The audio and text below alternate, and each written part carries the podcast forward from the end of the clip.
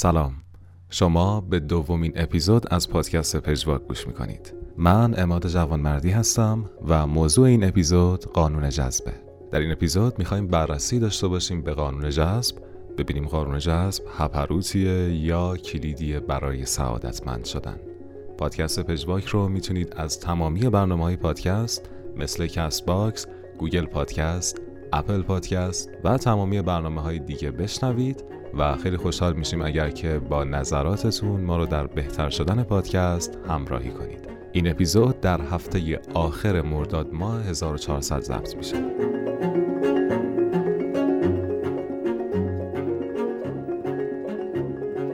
حتی اگه اعتقادی به این ادعا نداشته باشین و قبلا هم هیچ وقت سعی نکرده باشین از این راه میونبر برای خوشبخت شدن استفاده کنید اما بعیده که با این پدیده برخورد نکرده باشین.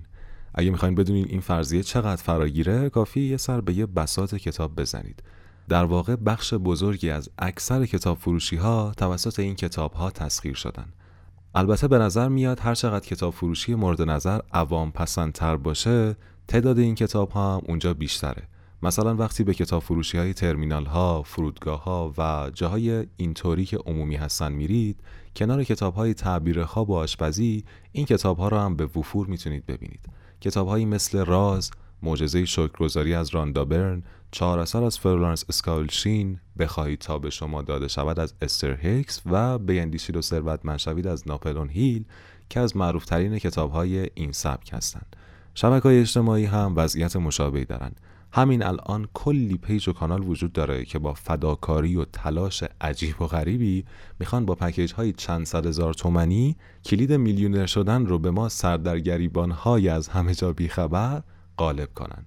جون دلهای لاکچری و خوشحال که فقط و فقط معتقدن اگه ما فقیریم به این خاطره که ذهنمون فقیره و بقیه عوامل محیطی مثل زندگی در جهان سوم و اقتصاد بگل نشسته و حتی بی استعداد بودن و تنبل بودنمون تأثیر قابل ملاحظه ای نداره. البته بهتر فعلا بیطرف باشیم تا بتونیم نقد منصفانه تایی رو داشته باشیم. و بریم اول ببینیم قانون جذب اصلا یعنی چی. مروجان قانون جذب تعریف متفاوتی رو ارائه می‌کنن. اما چکیده همه اونها اینه که افکار انسانها توان تبدیل شدن به واقعیت های عینی رو دارن. در واقع طرفدارای قانون جذب که البته اجازه بدین از این به بعد جذبیون صداشون کنیم. معتقدن کائنات چیزهایی که افکار ما روی اونها تمرکز کنن رو برامون فراهم می‌کنن. مثلا با فکر کردن به ثروت و سلامتی می‌تونیم فرد پولدار و سالمی بشیم. به همین راحتی. مکانیزم این قانون رو هم اینجوری توضیح میدن. همه چیز از انرژی ساخته شده پس ماهیت ما و افکارمون و جهان پیرامونمون انرژیه.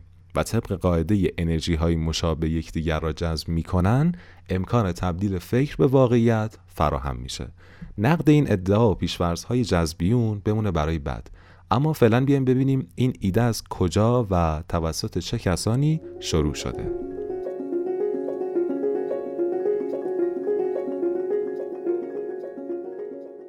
اوایل قرن 19 میلادی و در ایالت نیو همشایر یه آهنگر فقیری صاحب یه پسری میشه که به اعتقاد خیلی ها اولین گام ها رو برای ظهور قانون جذب برداشته.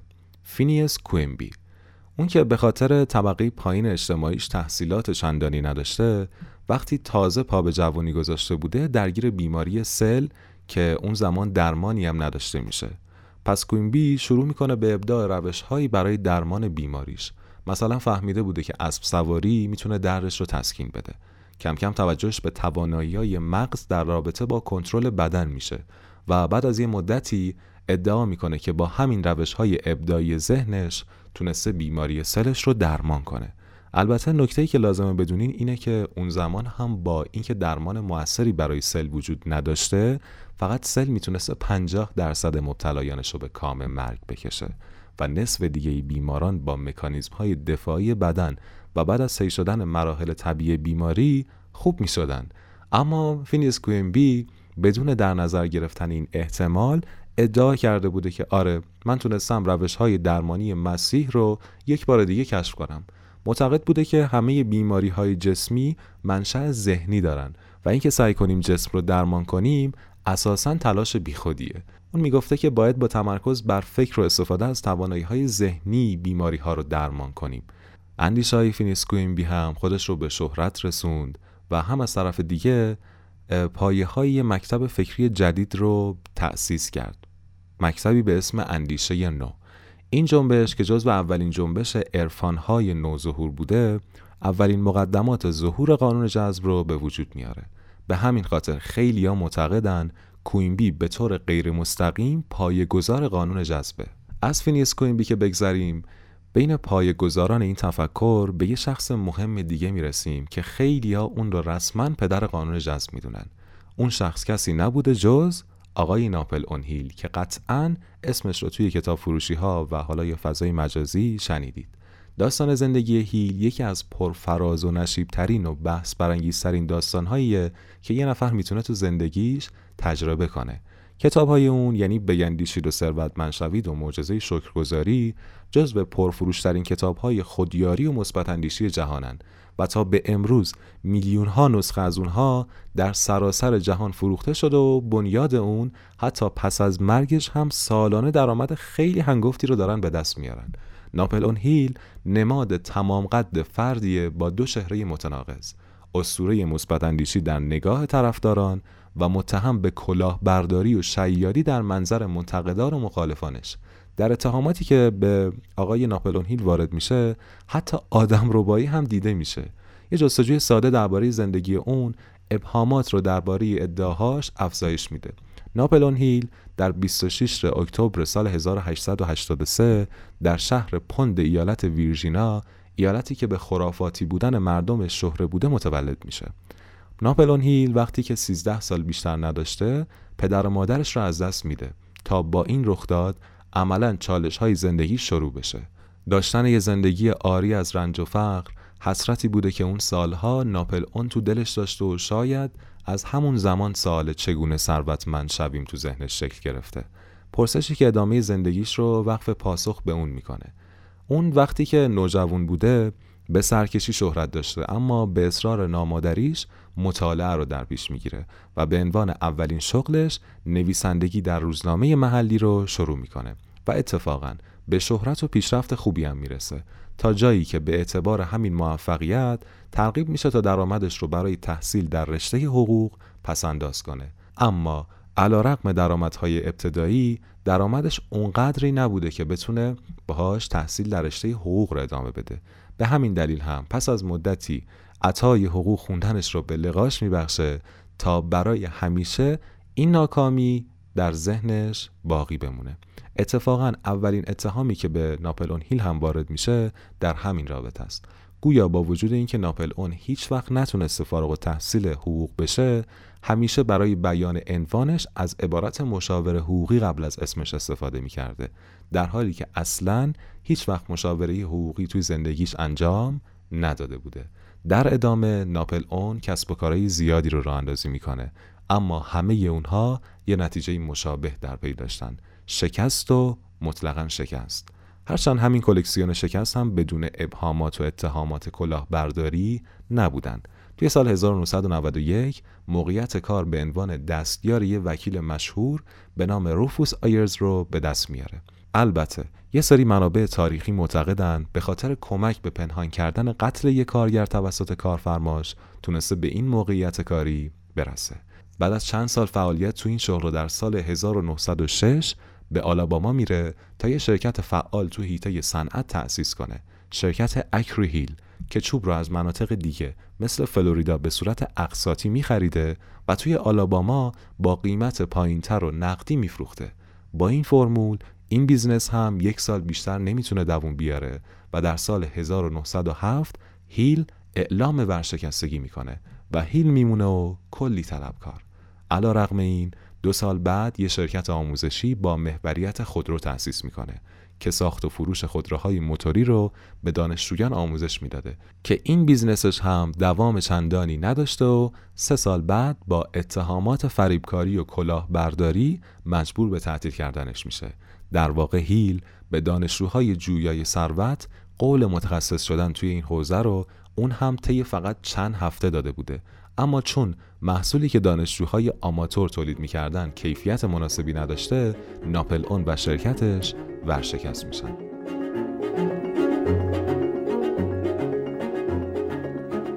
تأسیس یه شرکت شکلات سازی و یه شرکت هم در زمینه آموزش تبلیغات که با نام جورج واشنگتن ایجادش کرد از فعالیت‌های کاری بعدیش بودند که اونها هم موفقیتی نداشتند و حتی به خاطر مدیریت شرکت آموزش تبلیغات جورج واشنگتن که اونجا اصول موفقیت را آموزش می‌داده با دو تا شکایت قضایی هم روبرو میشه. البته اونها هم پایان کلکسیون پرونده های قضایی هیل نبودن هیل بعد از آزمون و خطاهای متعدد و ناامید شدن از پولدار شدن با کسب و کارهایی که تأسیس می‌کرده به فکر یه راه جدید برای موفقیت میافته. و اون چیزی نبوده جز نوشتن درباره راه های موفقیت که شاید همین هم نکته قابل تعملی باشه. آقای هیل و راه های موفقیت. پس تا مجله انگیزشی تأسیس می‌کنه. و یه کارهای خیری هم انجام میده که البته بیشتر نمایشی به نظر می رسیدن و حتی باز هم جنجال ها و اتهاماتی رو براش در پی داشتن. بعد از اینها اولین کتابش رو منتشر می‌کنه قانون موفقیت The of Success. این کتاب که یه مجموعه هشت جلدی بوده درآمد خوبی هم برای ناپل اون در پی داشته و یه جورایی انگیزه اون که قبلا چیزی جز شکست تجربه نکرده بوده رو برای فعالیت بیشتر در این زمینه ترغیب می‌کنه. هیل در کتاب موفقیت خودش گفته بوده با قول ثروتمند اون روزهای ایالات متحده یعنی آندرو کارنگی مصاحبه‌ای مفصل انجام داده و به نوعی راز موفقیت رو از زبان این مولتی میلیاردر فعال در زمینه تولید فولاد یاد گرفته بوده و اون رو توی کتابش هم آورده. مصاحبه با کارنگی که اون رو یکی از ثروتمندترین افراد تاریخ می‌دونن سر و صدای زیادی به پا می‌کنه و باعث هرچه بیشتر دیده شدن کتابش میشه. اما نکته مهم اینجا بوده که هیل این ادعا رو بعد از مرگ کارنگی مطرح کرده بوده و هیچ وقت هم سندی برای اثبات حرفش ارائه نمی‌کنه. حتی خانواده کارنگی هم این دیدار رو تایید نکرده بودند. البته ادعای آقای پرهاشیه به همینجا ختم نشده. اون گفته بوده که کارنگی بهش مأموریت داده علاوه بر نوشتن حرفای خودش از 100 نفر با موفقیت ترین آدم های آمریکا هم مصاحبه کنه. افرادی مثل فورد، الکساندر گراهام بل و توماس ادیسون و افراد دیگه. بعد از این تجربه پر از موفقیت دوران رکود اوایل قرن بیستم شروع میشه و فروش کتاب های هیل هم از این رکود در امان نمیمونه. پس به فکر نوشتن دومین کتابش میافته. نردبام جادویی به سمت موفقیت. The Magic Ladder to Success. که یک شکست به تمام ایار بوده براش و موفقیت چندانی در پی نداشته. و اونقدر زندگیش رو تحت تاثیر قرار میده که همسرش هم ازش جدا میشه. تا سال 1937 که مهمترین کتاب خودش رو می که اون هم کتابی نبوده جز کتاب بیندیشید و ثروتمند شوید که هنوز هم در سراسر دنیا بسیاری از کسایی که سودای ثروتمند شدن رو دارن خودشون رو به خوندن این کتاب مشغول می‌کنن و از این کتاب تا به حال بیشتر از سی میلیون نسخه فروش رفته. این کتاب از نظر خیلی ها شروع یک ژانر بوده. شروع به اصطلاح قانون جذب. اما ادعاهای عجیب و غریب هیل تمومی نداشتن. اون جایی گفته بوده که پسرش بد و تولد کرولال بوده و بعدا با استفاده از همین میل قلبی توانایی شنوایی و تکلم پیدا کرده بوده.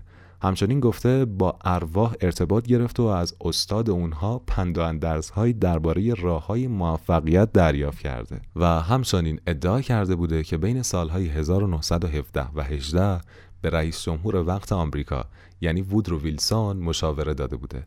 البته این ادعا رو هم سالها بعد و بدون ارائه ادله کافی مطرح کرده بوده. همینطور ادعای دعوت دولت روزولت از اون برای القای اعتماد به نفس به اقتصاد آمریکا رو میاد مطرح می‌کنه.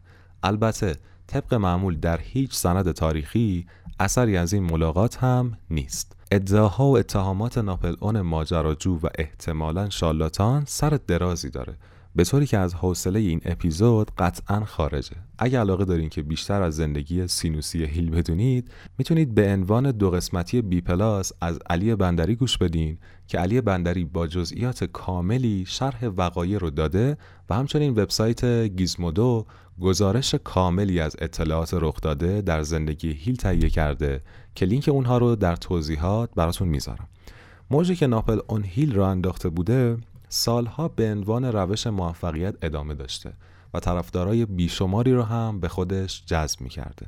به خاطر همین اقبال عمومی نویسنده های دیگه هم به این جاند می پیوندن.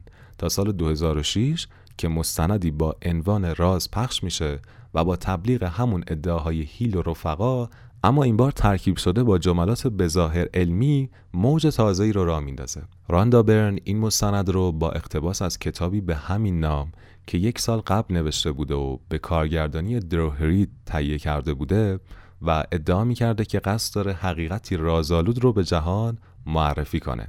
حقیقتی که بزرگان تاریخ بشر از اون باخبر بودن اما مردم عادی چیزی از اون نمی‌دونن چون این راز رو کسانی ممنوع کردن در واقع راندابرن تئوری توته رو هم به ادعاهای مروجان جذب اضافه کرده بوده چند دهه قبل که فرم سنتی خرافات همچنان در بین مردم طرفدار داشت دلیل خیلی از اتفاقات و جن و روح و آل و از این دست موجودات ماورایی معرفی می‌کردن و کمتر کسی هم پیدا می‌شد که شک داشته باشه این حیولاهای مبهم واقعا وجود داشته باشند.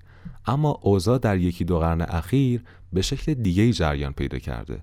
چون انقلاب صنعتی باورهای سنتی رو در نظر مردم سست کرده بود و به جاش قدرت علم رو که آثارش رو خیلی ملموس توی زندگیمون می‌تونیم حس کنیم به عنوان یه جایگزین منطقی معرفی می‌کرد.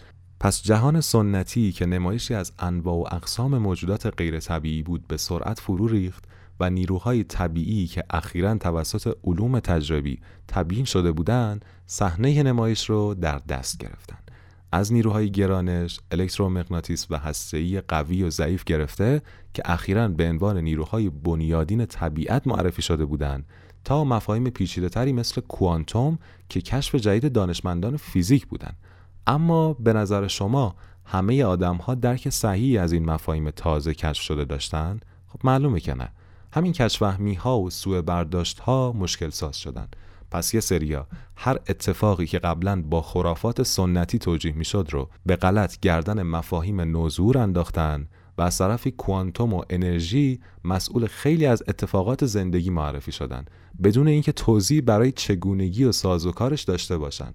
دقیقا شبیه اعتقادی که جن و پری داشتن. اینجا شروع رسمی یک کجروی پس از ظهور علم بود. شکلگیری شبه علم یا به تعبیر بهتر علم نما که در ظاهر علمی مفاهیم بدون پای و اساسی که از روش غیر علمی به دست اومده رو به مردم غالب می‌کردن قانون جذب، انرژی درمانی، طالبینی با ستاره ها و اشعه کیهانی و از این دست موضوعاتی که منطبق به روش علم نیستن و فقط ظاهر اصطلاحات علمی رو یدک می‌کشن شبه علم هستند. برای اینکه بدونیم شبه علم چیه بهتر اول علم و روش علمی رو بشناسیم هرچند این موضوع مرتبط به هیته فلسفه علمه و بحث مفصل دربارش خودش یک اپیزود جدا رو میطلبه اما بهتر حداقل مشخصه های اصلی علم رو بدونیم تا متوجه بشیم چرا قانون جذب علمی نیست و شبه علمه.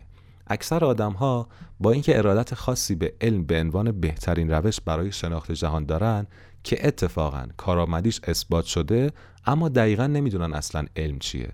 و حتی بعضیا علم رو با تکنولوژی که به کارگیری یافته های علمه اشتباه می‌گیرن.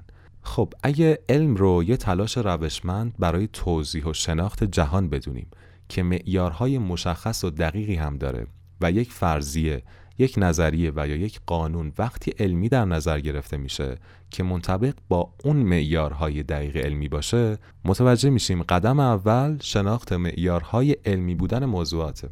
اولین و شاید مهمترین معیار علمی بودن یک موضوع اصل ابطال پذیریه که با نام کارل پوپر فیلسوف عالم مشهور قرن بیستم شناخته میشه.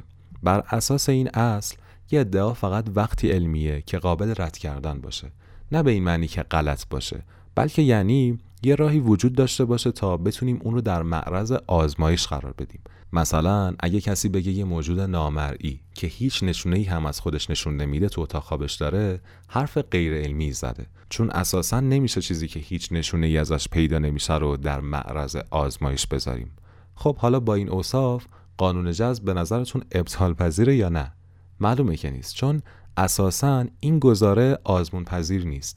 مثلا اگه شما بعد از اجرا کردن روش هایی که جذبیون ارائه میدن به موفقیتی نرسیدین و دلیل این ناکامی رو از مروجان جذب بپرسید با این جواب روبرو میشین که خب حتما تو درست و از ته دلت انجامشون ندادی.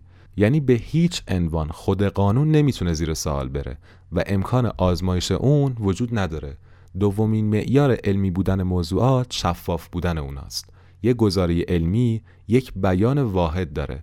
و نقطه ابهام یا تعاریف چندگانه نداره. برعکس شبه علما مثلا همین قانون جذب تو منابع مختلف به صورتهای مختلف و حتی گاهن متضاد تعریف شده و خیلی از اجزای اون تعریف مشخصی ندارن. مثلا همون ته دل که اصلا معلوم نیست چی هست اما معیار سوم دقیق بودن یک گزاره. یعنی به جای حرفهای بی سر و ته از فرمول و کمیت های قابل اندازگیری برای تعریفش استفاده شده باشه. مثلا اگه با فکر کردن می‌تونیم خواسته هامون رو جذب کنیم چه مقدار از زمانمون رو باید صرف فکر کردن کنیم و چه کیفیتی از فکر کردن برای نتیجه گیری لازمه؟ مورد بعدی تکرار پذیریه یک گزاره اگه علمی باشه به دفعات قابل تکراره. یعنی اگه در مکانهای مختلف به آزمایش گذاشته بشه حتما باید نتیجه قابل انتظار ما در اون تکرار بشه. مثلا یه نفر تو ایران با استفاده از این قانون جذب بتونه نتیجه ای رو بگیره که فیلم راز ادعا می‌کنه. انیشتین با جذب موفقیت گرفته. همون جوری که قانون گرانش رو در نواحی مختلف جغرافیایی بسته به فاصله اون نقطه از هسته زمین می‌تونیم تقریبا با کیفیت یکسان تجربه کنیم. پس با این حساب استفاده از لفظ قانون برای ادعای جذبیون هم اشتباهه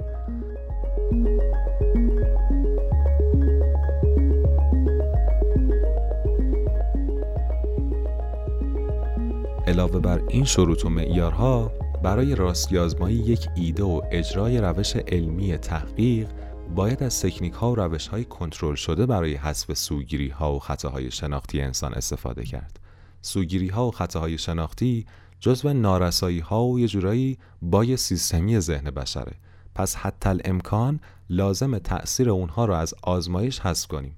مثلا اگه قرار باشه میزان محبوبیت یک نوشیدنی رو آزمایش کنیم نباید برای افراد شرکت کننده در آزمایش مشخص باشه دارن کدوم برند از نوشیدنی رو می‌خورن اونا فقط باید دو تا ظرف از نوشیدنی که از نظر شکل یکسان و فقط با دو تا عدد از هم جدا شدن رو در اختیار داشته باشن و حتی بقیه پارامترهای اون دو تا نوشیدنی مثل دما و حجمشون هم باید یکسان باشه تا بتونیم مطمئن بشیم با یه آزمایش کنترل شده روبرو هستیم و انتخابی که افراد انجام میدن فقط به خاطر کیفیت متفاوت اون نوشیدنی ها بوده و نه تأثیر تبلیغات و برند و چیزهای دیگه.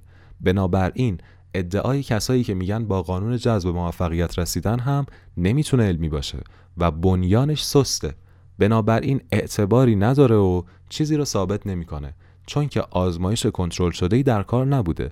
در واقع اغلب سوگیری های افراد باعث میشه دلیل اتفاقات رو به چیز نایب نسبت بدن که ارتباط مستقیم و مشخصی هم با همدیگه اصلا ندارن. دقیقا مثل همون ارتباطی که آدمای خرافاتی بین اتفاقات بعد زندگیشون و وضعیت ستاره ها تو آسمون یا حتی جن و پری برقرار می‌کنن. علاوه بر اینها شبه علم ها همه مشخصه های مشترکی دارن. مظلوم نمایی و توسل به تئوری توطئه یکی از اونهاست. در واقع اکثر ادعاهای شبه علمی با این چاشنی ارائه میشه تا احساس دلسوزی مخاطب رو هم ترغیب کنه. و برای این سوال که اگه این گزاری شبه علمی درسته چرا جوامع علمی حرفی ازش نمی‌زنن؟ این جواب رو ارائه میدن. چون دانشمندان نمی‌خوان کسی از واقعیت با خبر بشه. فیلم راز هم دقیقا به همین موضوع اشاره می‌کنه که این قانون هرچند در گذشته بوده اما ممنوع شده. مورد بعدی هم همین توسل به گذشته و سنتگراییه. ما می‌بینیم که نظریات علمی روز به روز دارن ما رو از عقاید گذشتمون دور می‌کنن و بهمون نشون میدن که واقعیت با فرضهای سنتی انسان متفاوته. اما برعکس گزاره های شبه علمی اعتبار بیشتری برای اعتقادات سنتی قائلن تا تفکرات نو امروزی زمان ما. اما اگه اعتقاد گذشتگان به یک گزاره می‌تونست دلیلی برای اثبات اون باشه پس باید بپذیریم که زمین گرد نیست چون اکثر قریب به اتفاق بزرگان باستان تقریبا مطمئن بودن که زمین صافه. البته همین الان هم یه سری از آدما به تخت بودن زمین باور دارن و معتقدن کل مجامع علمی دست به یکی کردن تا کسی از واقعیتی که فقط اونها می‌دونن با خبر نشه. اگه باورتون نمیشه که همچین چیزایی هنوز می‌تونن طرفدار داشته باشن کافی عبارت فلت ارتیری یا به فارسی زمین تختگرایی رو گوگل کنید. همچنین شبه علم ها اکثرا برای اینکه بیشتر جذاب به نظر برسن ادعای برملا کردن رازی رو مطرح می‌کنن. از دانشمندای بزرگ نام می‌برند تا از اعتبار اونها سوء استفاده کنن. و در آخر هم اینکه پیشنهادات سهل الوصولی رو ارائه میدن. اینجوری از تنبلی و منفعل بودن آدما هم استفاده می‌کنن. دقیقا همون کاری که پکیج فروشا می‌کنن. با خرید پکیج ما ظرف سه ماه پولدار شو اشکالی نداره که تا الان درس نخوندی. تو سه ماه باقی مونده تا کنکورت می‌تونی هر جایی که بخوای قبول بشی.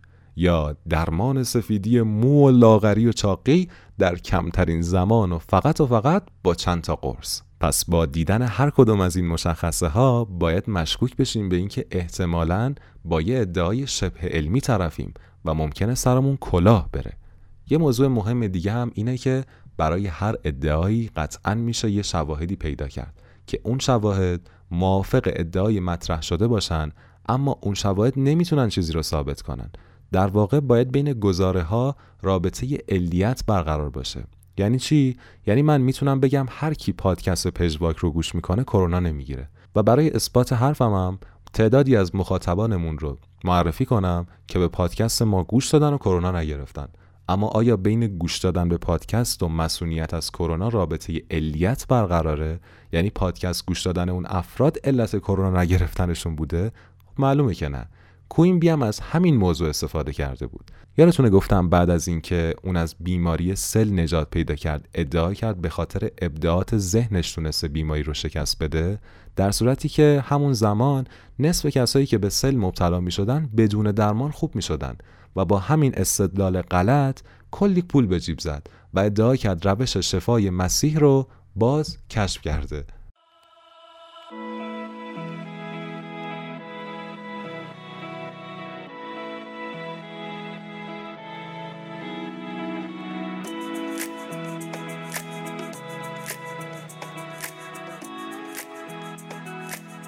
جذبیون برای توجیه عقایدشون پای مفاهیم متعددی از علم رو وسط می‌کشن.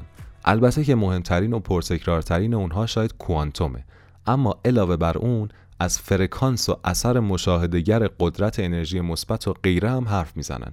هرچند که به نظر نمی‌رسه درک درستی از این مفاهیم داشته باشن در واقع استفاده ناشیانه از یه سری از کلمات علمی نشون میده احتمالا مفاهیم اولی فیزیک رو هم گاهن نمی‌دونن. از نگاه علم همه ادعاهای مطرح شده جذبیون اشتباهه. ناشران کتاب ها و مستندهای جذب فقط تنها کسایی هستن که واقعا با این قانون تونستن سربدمند بشن. پروفسور لیزا رندل محقق فیزیک ذرات و کیهانشناسی دانشگاه هاروارد درباره کتاب راز میگه خیلی نگران کننده است که نویسنده این کتاب هیچ تحصیلات فیزیک ندارد. و حتی شاید در مدرسه هم فیزیک نیاموخته و مدعی است امروز کتابهای بسیار پیچیده فیزیک و کوانتوم را می‌خواند و کاملا می‌فهمد چون دلش خواسته که بفهمد و از آن نگران کننده تر این که بدون دانش کافی در مورد این موضوعات می نویسد و افرادی آن را می خوانند. دکتر کریستوفر چابریس و دنیل سیمونز هم در مقاله‌ای که سال 2010 چاپ شده در مورد این کتاب ها می نویسند این دیگر آخر زمان است. رابطه آهنربایی و رازآلود و ارتباط به فیزیک کوانتوم هر جا شنیدید که کسی قصد دارد با توضیحات غریبی از فیزیک عملکرد ذهن شما را توضیح دهد بلافاصله فرار کنید. امروز ما علومی به نام روانشناسی و نوروساینس داریم که به شکلی کاملا علمی و روشن جواب سوالات اینچنینی را دارند. عوام فریبان شبه علمی با توهم دانستن سعی می کنند به شما بقبولانند که چیزها را بهتر از دیگران درک کردند خلاصه هر چقدر منابع علمی رو زیر رو کنید هیچ سندی که قانون جذب رو تایید کنه پیدا نمی کنید اما جذبیون که به این راحتی عقب نشینی نمی‌کنن. در واقع وقتی که ادعاهاشون ام از کوانتوم ارتباط ارتعاش فرکانس مغز اثر پروانه ای اثر مشاهده رو از این دست اباطیل توسط علم رد میشه آخرین برگشون رو که بعدا می‌فهمیم همچینم برگ برنده نیست رو رو می‌کنن. تأثیر تفکر و روحیه مثبت در بهبود زندگی روزمره. البته روحیه خوب و شاد بودن به بهبود زندگی ما کمک می‌کنه. اما آیا این به معنی اینه که فقط باید به چیزایی مثبت فکر کنیم و فکر کردن به چیزایی منفی؟ هیچ منفعتی برای ما ندارن. اول بهتره ببینیم مثبت و منفی درباره فکر و اندیشه ما چه معنی داره کلا و چه معیاری برای این دسته بندی وجود داره. از نظر دانشمندان علوم اعصاب که روی فرایند فکر کردن و بقیه سازوکارهای مغز انسان کار می‌کنن استفاده از لفظ مثبت و منفی برای محتوای فکر انسان یک تعمیم اشتباهه. مثبت و منفی علاوه بر ریاضیات برای توجیه بار الکتریکی ذرات هم به کار میرن. اما استفاده از اونها برای فکر ما چه معنی می‌تونه داشته باشه؟ مطلقا هیچی. در واقع ما به اشتباه به تجربیات خوشایند خودمون برچسب مثبت و به تجربیات ناخوشایندمون برچسب منفی زدیم و با این پیشورز که هر چیزی که خوشایندتر باشه حتما مفیدتر هم هست بیوقفه سعی در افزودن به تجارب خوشایند و کم کردن از تجربه هایی که زیاد باب میلمون نبودن کردیم اما آیا تجربه ها و احساسات ناخوشایند هیچ فایده‌ای برای ما ندارن؟ از دیدگاه فلسفی تجربه رنج علاوه بر اینکه گریز ناپذیره ژرفا و عمقی هم به انسان میده که سابقا و بدون اون تجارب قادر به دستیابی به اون نبوده. آرتور شوپنهاور فیلسوف آلمانی که به بدبینی مشهوره معتقد انسان به کلی در یک چرخه رنجاور بین میل و ملال در رفته آمده. اگه ساده تر بخوام بگم شوپنهاور همه اهداف و امیال انسان رو مثل یک سراب می‌دونه که هرچند ابتدا نسبت بهش میل داره اما به محض رسیدن به اون هدف دیگه جاذبه‌ای براش نداره و به سرعت ملال و پژمردگی جای میل رو می‌گیره و انسانی که از نظر شوپنهاور مثل یک آونگ بین میل و ملال در رفته آمده محکوم به تجربه رنج چون کل مجموعه زندگی یک رنج بزرگه.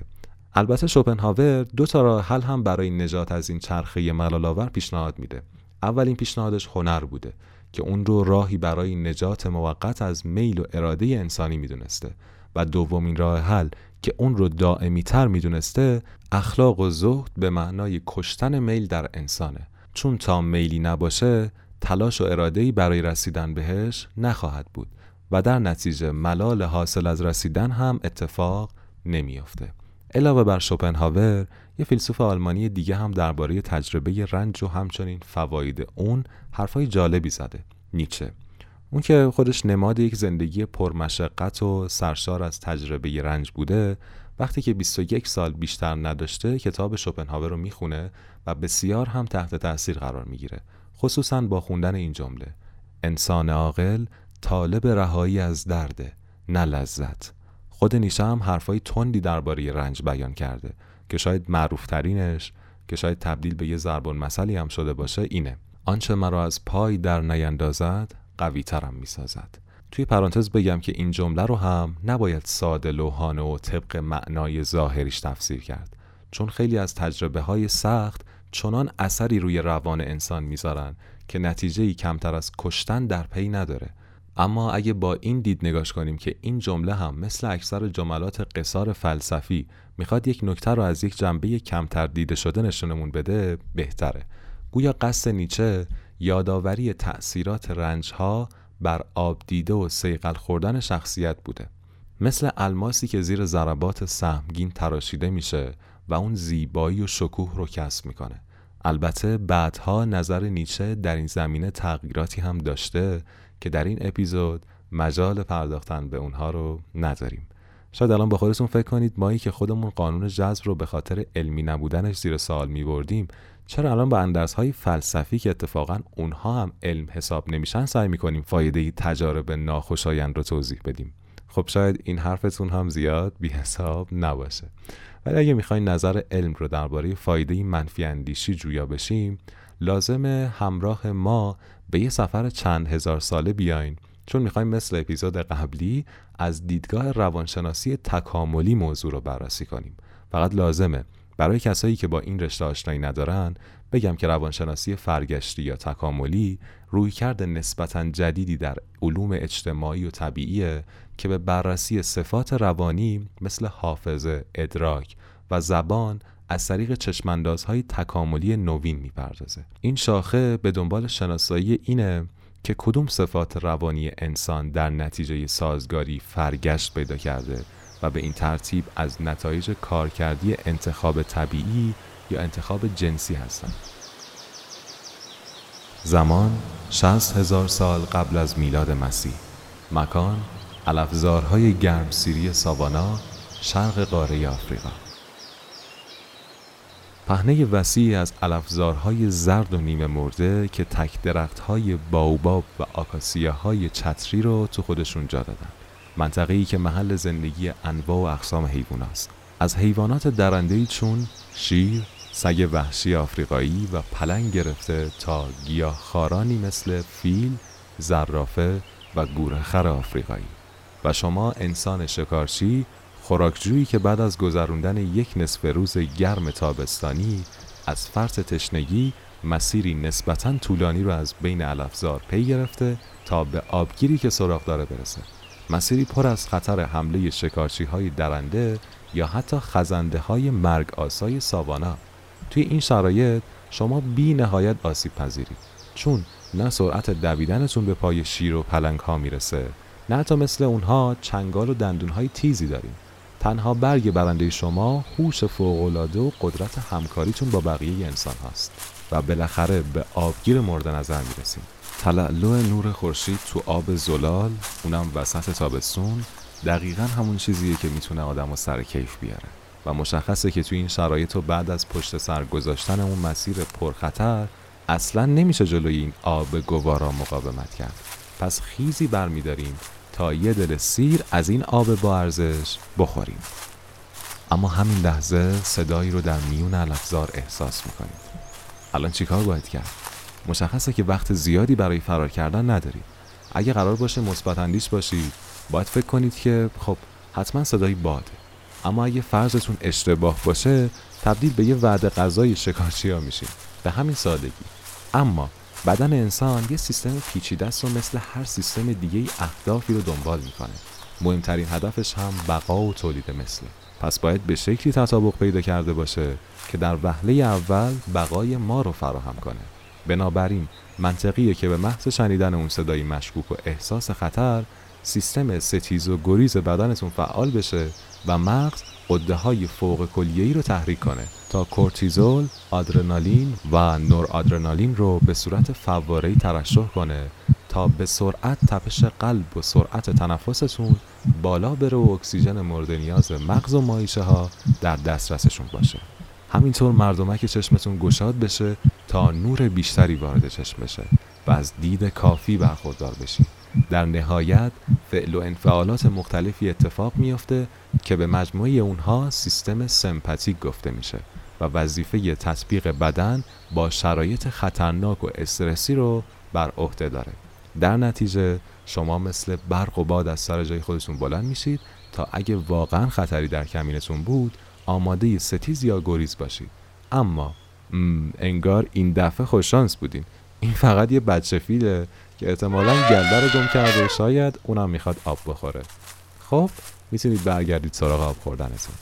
هرچند که این دفعه بدبینی شما بی نتیجه بود اما قطعا توی این جهان پر از تهدید می‌تونه جون شما رو نجات بده. پس میشه نتیجه گرفت تو طبیعت وحشی یه انسان خوشبین و مثبت یه انسان مرده است. بنابراین ژنهای بدبینی به دلیل فایده های بیشماری که داشتن باعث بقای گونه های انسانی شدن و طی نسل ها به ما هم به ارث رسیدن البته فایده بدبینی به گذشته های دور خلاصه نمیشه. مثلا اگه قرار باشه یه برنامه ریزی برای رسیدن به یه هدف معین انجام بدیم حتما لازمه که کمی هم بدبین باشیم و موانع رو هم در نظر بگیریم. البته از این نباید اینطور برداشت کرد که همیشه باید بدبین بود تا کامروا بشیم. خوشبینی و مثبت اندیشی هم بیفایده نیست. کورتیزول ناشی از سیستم ستیز و گریز و در نتیجه فشار ناخوشایندی که متحمل میشیم به خودی خود عذاب آوره و می‌تونه تو دراز مدت باعث تحلیل رفتن قوای ما بشه و مشکلات روانی در پی داشته باشه. پس باید بدبینی و استرس خودمون رو کنترل کنیم چون می‌تونه به یه فرد مضطرب یا حتی پارانوید تبدیلمون کنه. اما باید حواسمون باشه گول کسایی که ما رو تشویق می‌کنن به اینکه زندگیمون رو وقف رفتن دنبال شادی و احساسات خوش می‌کنن نخوریم گولشون رو. شاید الان احساس سرگیجه داشته باشین و با خودتون بگید پس بالاخره چی؟ خوشبین باشیم یا بدبین باشیم؟ اصلا دنبال خوشحالی چرا نرم؟ چی بهتر از خوشحالی آخه؟ خب پس اجازه بدین تا اینطوری بگم. اصلا احساسات چی هستن؟ احساسات حاصل مقایسه انتظارات ذهنیمون با واقعیت های اطرافمونه. یه بار دیگه تکرار می‌کنم احساسات حاصل مقایسه انتظارات ذهنیمون با واقعیت های اطرافمونه. مثلا اگه انتظار داشته باشیم که روز تعطیل آفتابی باشه و بتونیم یه گردش حسابی داشته باشیم تا خستگی های یه هفته سخت رو به شروع ببره اما یهو برخلاف میلمون صبح با صدای بارون از خواب بیدار بشیم طبیعیه که اصلا خوشحال نباشید و حتی قدری هم عصبانی بشیم. در واقع احساسات طبق شرایط مختلف به وجود میان تا کمک حال ما باشن و با استفاده از اونها بتونیم بهتر با شرایط تطبیق پیدا کنیم. پس هر احساسی به نوبه خودش مفیده. حتی خشم و استراب و ناراحتی. با این بیان احساسات مثل وسایلایی توی جعبه ابزار ما هستن. همینطور که نمیشه گفت پیچ گوشتی دو سو بهتر یا انبرده است پس بین احساسات هم هیچ برتری وجود نداره. فرض کنید که زمانی که باید از خشم تقیان کنید خوشحال باشید. یا زمانی که باید بترسید کسل باشید. با این حال چقدر احتمال داره بتونید با شرایط کنار بیایید و جون سالم به در ببرید؟ پس بهترین حالت اینه احساسات درست در موقعیت های مناسب نه فقط احساسات خوشایند. در روانشناسی مفهومی به نام تنوع احساسی وجود داره که میگه افرادی که تنوع مناسبی از احساسات رو تجربه می‌کنن بهتر از افرادی که فقط یه سری از احساسات رو تجربه می‌کنن. چه احساسات خوشایند و چه احساسات ناخوشایند و بهتر می‌تونن با شرایط کنار بیان و وضعیت روحی و جسمی بهتری داشته باشن. علاوه بر اون وقتی احساسات مختلفی رو تجربه می‌کنیم ناخداگاه به این موضوع پی می‌بریم که احساسات ناپایدار و زودگذرن. پس وقتی احساس ناخوشایند رو تجربه کردیم زیاد مضطرب نمیشیم چون می‌دونیم هرچند الان ناراحتیم. اما این وضعیت همیشگی نیست و بعدا شادی در انتظارمونه. برعکس انسانهایی که فقط عادت داشتن احساسات محدودی رو تجربه کردن فراموش می‌کنن که این احساسات زود گذرن و به ضرورت زمان به وجود اومدن. پس معنای خاصی ندارن. طبق مثال جعبه ابزار انگار این آدما سعی می‌کنن هر کاری رو فقط با یه وسیله انجام بدن. مثلا با انبرده است هم پیچا رو باز کنن هم تخته ها رو ببرن. و هم برای ضربه زدن ازش استفاده کنن. درست مثل کسی که می‌خواد تحت هر شرایطی شاد باشه.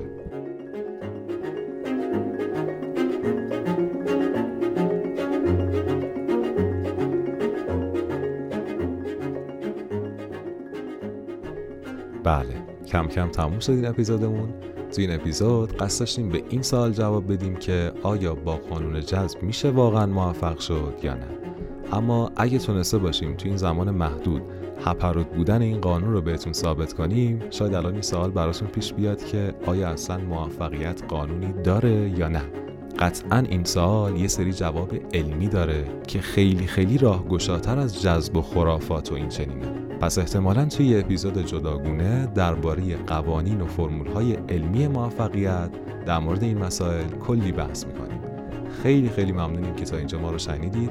یه تشکر خیلی ویژه می‌کنم از علی ابراهیمی عزیز که نویسندگی این اپیزود رو بر عهده داشت و واقعا مطالب خیلی زیادی رو تونست جمع کنه و واقعا خدا خوبت میگم بهش. و یک تشکر ویژه دیگه هم دارم از علی تعاملی عزیز که در ویراست قسمت های از این پادکست قسمت علمی پادکست به ما کمک ویژه‌ای کرد. علی جان خیلی ممنونم از شما. فراموش نکنید که علاوه بر برنامه های پادکست پادکست پژواک رو می‌تونید در شبکه های اجتماعی هم پیدا کنید به نشانی پژواک آندرلاین پادکست و خیلی خوشحال میشیم اگر نظراتتون رو اونجا هم با ما در میون بذارید. ممنونیم از شما. تا اپیزود بعدی خدا نگهدارتون.